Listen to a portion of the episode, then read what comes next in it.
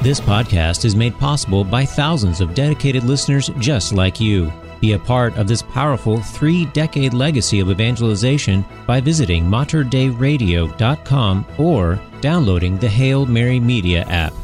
And thank you for joining us on the bridge between your faith and everyday life. Welcome to Sunday Commentary, a weekly program designed to break open the Sunday Scripture readings. Join us as we listen to God's Word and seek to grow in our love and understanding for the good news in our lives.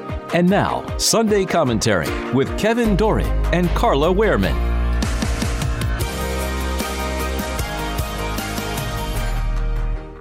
The liturgical scripture readings for the second Sunday of Lent. A reading from the book of Genesis. The Lord God took Abram outside and said, Look up at the sky and count the stars if you can. Just so, he added, shall your descendants be. Abram put his faith in the Lord, who credited it to him as an act of righteousness. He then said to him, I am the Lord who brought you from Ur of the Chaldeans to give you this land as a possession. O Lord God, he asked, How am I to know that I shall possess it? He answered him, Bring me a three year old heifer, a three year old she goat, a three year old ram, a turtle dove, and a young pigeon. Abram brought him all these, split them in two, and placed each half opposite the other, but the birds he did not cut up.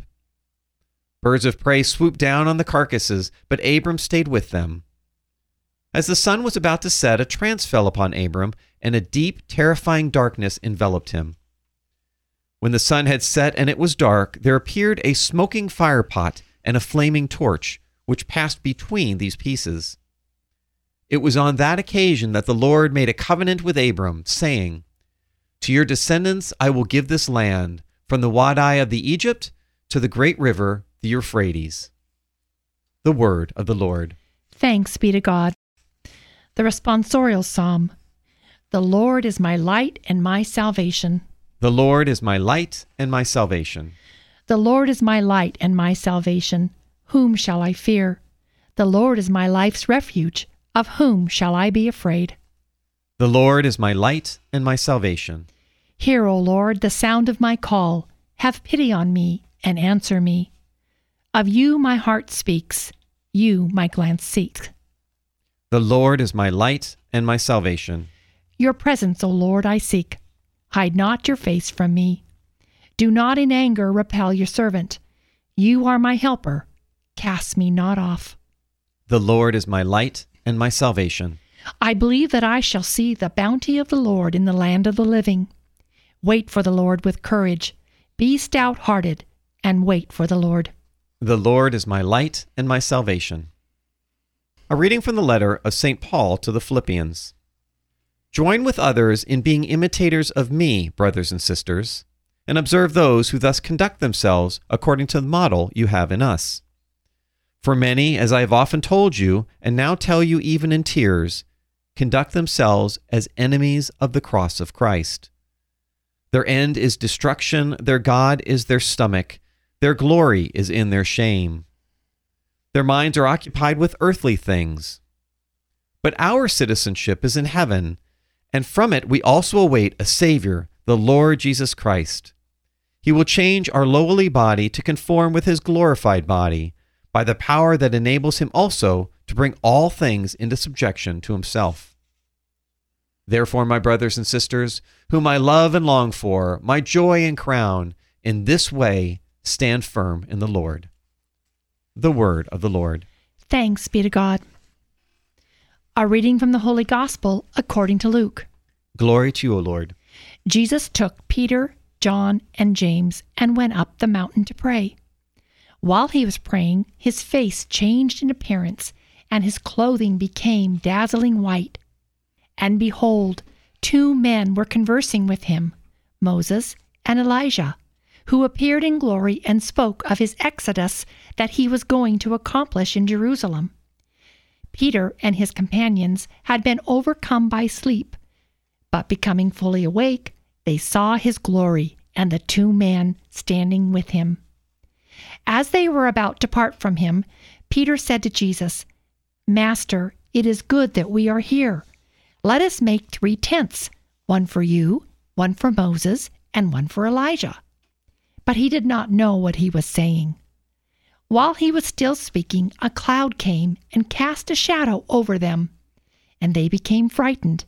And when they entered the cloud, then from the cloud came a voice that said, This is my chosen son. Listen to him. After the voice had spoken, Jesus was found alone. They fell silent and did not at that time tell anyone what they had seen. The Gospel of the Lord. Praise to you, Lord Jesus Christ. Carla, as we celebrate this second Sunday of Lent, I am very glad to tell you that St. Patrick's Day this year is not on a Friday. So we get to enjoy our green beer and we get to enjoy our corned beef during Lent. Okay, well, I'll take you up on the corned beef, but I think I'll pass on the green pass beer. on the green beer. Okay. well, a little more seriously, uh, I do want to ask people again, this being the second Sunday of Lent, to kind of reflect on how did your first week of Lent go? Um, you know, your Lenten sacrifice was it too grand? Was it too easy? Have you even started yet? you know, and and again, going back to what are you trying to achieve? It's not just something to make you endure something, as I want to share a quote for, with you about. Uh, it's really to go ahead and place your faith into action and come closer to Christ. There's a quote here about faith and suffering from Father Donald Haggerty, uh, and I'd like to read to you this because I think it's very appropriate for Lent. It says this Suffering requires a very active faith, but this is not simply in order to endure. We must see suffering in a graced light. Our true powerlessness rises up in the face of suffering. Indeed, an incomprehension often accompanies suffering. God's purpose is unknown, He is more hidden. Precisely then must faith be exercised. God is inviting us to Himself long before our last breath, and we must come to realize this. Our profound surrender to Him is His desire, so different from mere resignation to His will. This deeper surrender is what God waits for always. It is why He allows pain. So, what a beautiful reflection, I think, on the Lenten journey. Yes, it is. And it's, it's easier said than done.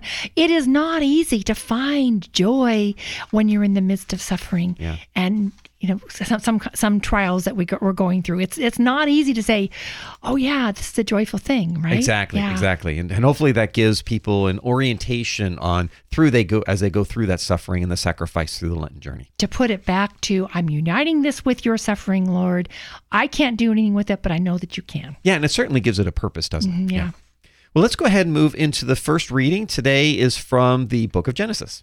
Yes. Now, this reading gives an account of God's covenant with Abraham. And this is actually the third covenant that God has made with mankind. The first was with Adam and Eve, and they failed. The second one was, was with Noah, and it failed. And now we're going into the third covenant that he enters into with Abram. And notice how in this reading it's spelled Abram. His name has not yet been changed to Abraham. That happens after he's made his covenant with God. And this reading describes the way in which God appears to Abraham in a vision. And through his faithful obedience to God, Abraham became the father of a great nation of Israel. Yeah, and, and I want to spend just a minute on that a contract versus a covenant, which Oh, was shared yeah, here. right. Uh, you know, a, a contract is made when you sign or invoke your name, and usually it's a exchange of property or services, and something that can be kind of canceled if someone doesn't meet their end of the bargain. A, a covenant is very different, especially from a biblical perspective. A covenant is where there's an actual an exchange of persons. It's actually where you invoke God's name and you swear an oath. And the Latin word for oath is sacramentum. So it's a beautiful exchange of persons. This is basically saying here that, you know, if I break this covenant, I will be much like the the uh, carcasses that were split in two, right? It's it's a person very much an exchange of persons and a very permanent thing. What a beautiful covenant that God and uh, Abram said at that time. Great isn't it? explanation, yeah. Well, let's move to the second reading. Uh, I think Paul makes it very clear that we are a redeemed people and we need to act like it. I think you're right. Yeah, and he, he he tells us that there are many people who are enemies of the cross of Christ and that they have allowed their stomach to become their god. In other words, people have allowed their appetites for things in this world to become God to replace the, place that only the one true God should ha- should have. And so it, this could be a lust for pleasure. It could be a, a thirst for power, and the consuming greed. Uh, all of these things can become powers in the lives that that bring people away from God. They turn their backs on God. Exactly, and I think when you were talking about that, you brought up what I call the three P's where uh, you know Satan tries to have you uh, go after power or pleasure or possessions. Those are what things I call three P's. Um, but remember, also Satan works on the three B's. Satan will also try to make you bad, and if he can't make you bad, he will try and make you bored with your faith or with life. And if he can't make you bored, he tries to make you too busy and because therefore, if you make yourself too busy, then you don't have enough time to listen to Christ and embrace that silence that Christ wants. So, and, and that's a beautiful, I think, reason, another reason why we quiet ourselves during this Lenten journey is to hear the voice of Christ in that quiet, still voice. That's where we really find the beauty of our faith in Christ's teachings. So, mm-hmm. you know, we need to fight against the three P's and fight against the three B's in order to really come to an, a very meaningful Lent. Mm-hmm. Yeah, I agree. Well, let's go ahead and close today with the gospel. We see a glimpse of Jesus' divinity, don't we, Carla? Yes, in this gospel um, passage, so we hear the account of uh, the transfiguration. It's known as the transfiguration. And the church has marked August the 6th as the day uh, that we're going to celebrate this feast every every year. And the story begins when Jesus took Peter, James, and John up a high mountain, and then there are two men, Moses and Elijah, that appeared in glory and splendor, and they were talking with Jesus. And St. Luke also tells us that the disciples, Peter, James, and John, had been overcome by sleep, but becoming fully awake, they saw his glory. And you know, Kevin, don't we do that? Don't we allow the dullness and tediousness of everyday routines lull us into kind of a, you know, a, a sleep in the sense that we disengaged from living out each day to the fullest. We become lazy in our prayer life, impatient with those around us, and half hearted in fulfilling our daily obligations. Bottom line, we're just not paying attention to God in the way that we should. And sometimes a disaster will strike. And then suddenly we become focused only on God. God is our only focus, and we beg Him for help and we plead with Him to please intervene, to, to save us, to help us in, in, our, in our trouble.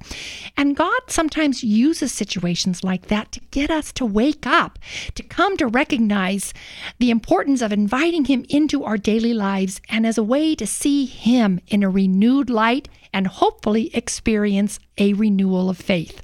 Yeah, exactly. And really, I think to close on this, I read this quote that I thought was really important because we so much, like you're saying, get locked in our own world and our little bit of what we are, are uh, you know, concerned about, but yet we lose sight of a much bigger reality. And I, I like this quote because this kind of then brings the transfiguration very real to me, at least. It says, Every time that we reach out to help another person is a moment of transfiguration, both for ourselves and those we help. Amen. Amen. You've been listening to Sunday Commentary with Kevin Doran and Carla Wehrman, produced at the studios of Mater Dei Radio. For more information about this show, go to materdeiradio.com. That's M A T E R D E I radio.com.